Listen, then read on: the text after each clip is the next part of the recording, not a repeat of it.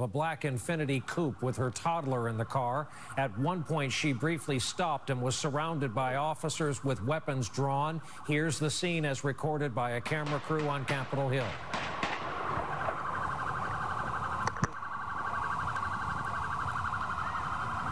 It all ended a short distance away. Tonight, the driver, a woman from Stamford, Connecticut, is dead. Her one-year-old daughter in protective police custody.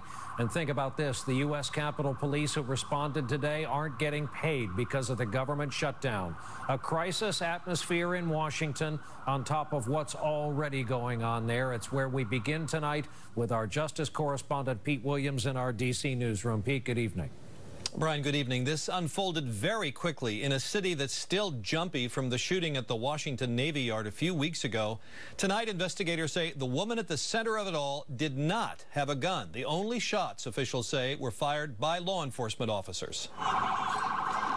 Investigators are working to explain why a woman who had been stopped by Capitol Police suddenly rushed away as police opened fire. But undeterred by the gunfire, for reasons officials have yet to understand, she kept on driving, leading a chase in the streets around the U.S. Capitol as authorities put the area on lockdown and rushed tourists and others away. Officials say the security scare began around 2.15 when a car driven by a woman from Connecticut hit a security barrier at one of the checkpoints that ring the White House.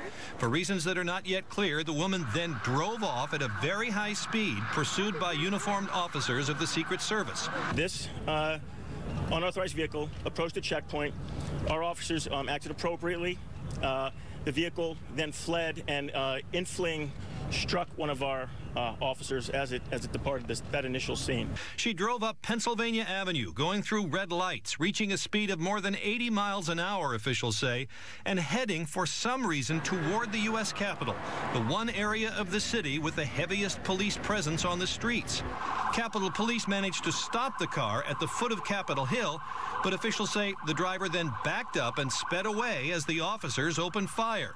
The driver continued speeding on the streets near the Capitol.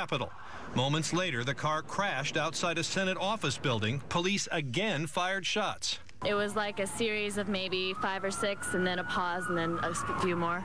Really? And that was it. I hear boom, boom, boom, boom, boom, boom, boom, as, um, you know, the gunfire is unloading. She was later pronounced dead.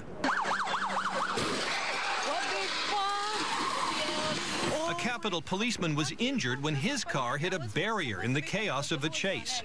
Officials say an infant was in the woman's car, but they say was not seriously injured. Tonight, state and federal investigators are searching a home in Stamford, Connecticut that they believe is connected to the woman.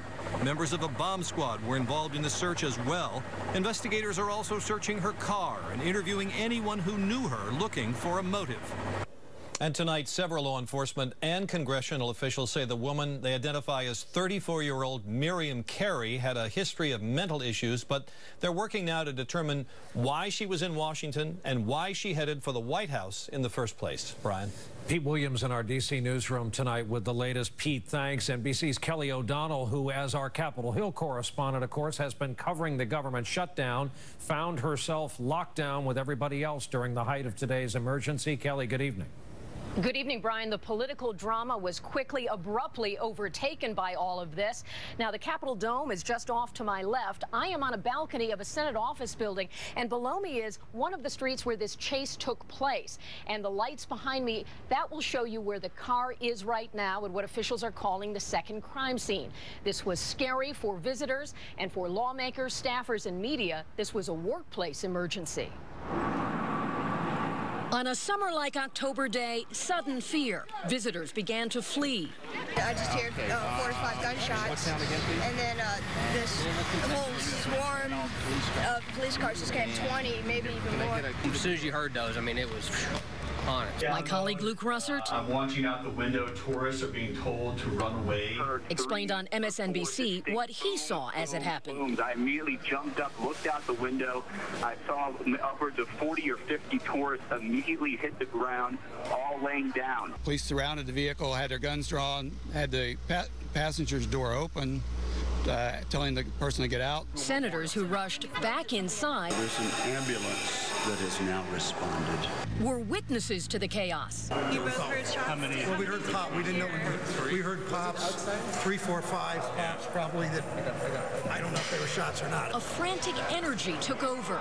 An alarm sounded with these ominous words report of gunfire.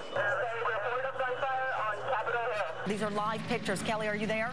I am, Tamron. We have been given a shelter in place order here on Capitol Hill. We're told we must stay in our offices under lockdown. I snapped a photo of the warning as it flashed on all screens inside the Capitol building. The U.S. Capitol Police spokesman is telling me there are reports of injured U.S. Capitol Police officers. Working to find out more for you, Tamron. One officer was injured in a car crash at what police are calling the first crime scene. At the second location, visitors saw a face-off. They had the passenger door open. Their gun was, was pointed directly in. Roughly 40 minutes later, for those of us working inside, the relief of an all clear. Senate and House are both reopened. Majority Leader Harry Reid, himself a former U.S. Capitol Police officer, reopened the Senate floor with a message from that injured officer. Uh, he's hurt. But he said, I'm paraphrasing, but not much. He said, I work every day to make sure you're safe. And in the House, politics briefly on pause. Uh, I join the majority leader in uh, expressing our gratitude to the Capitol Police.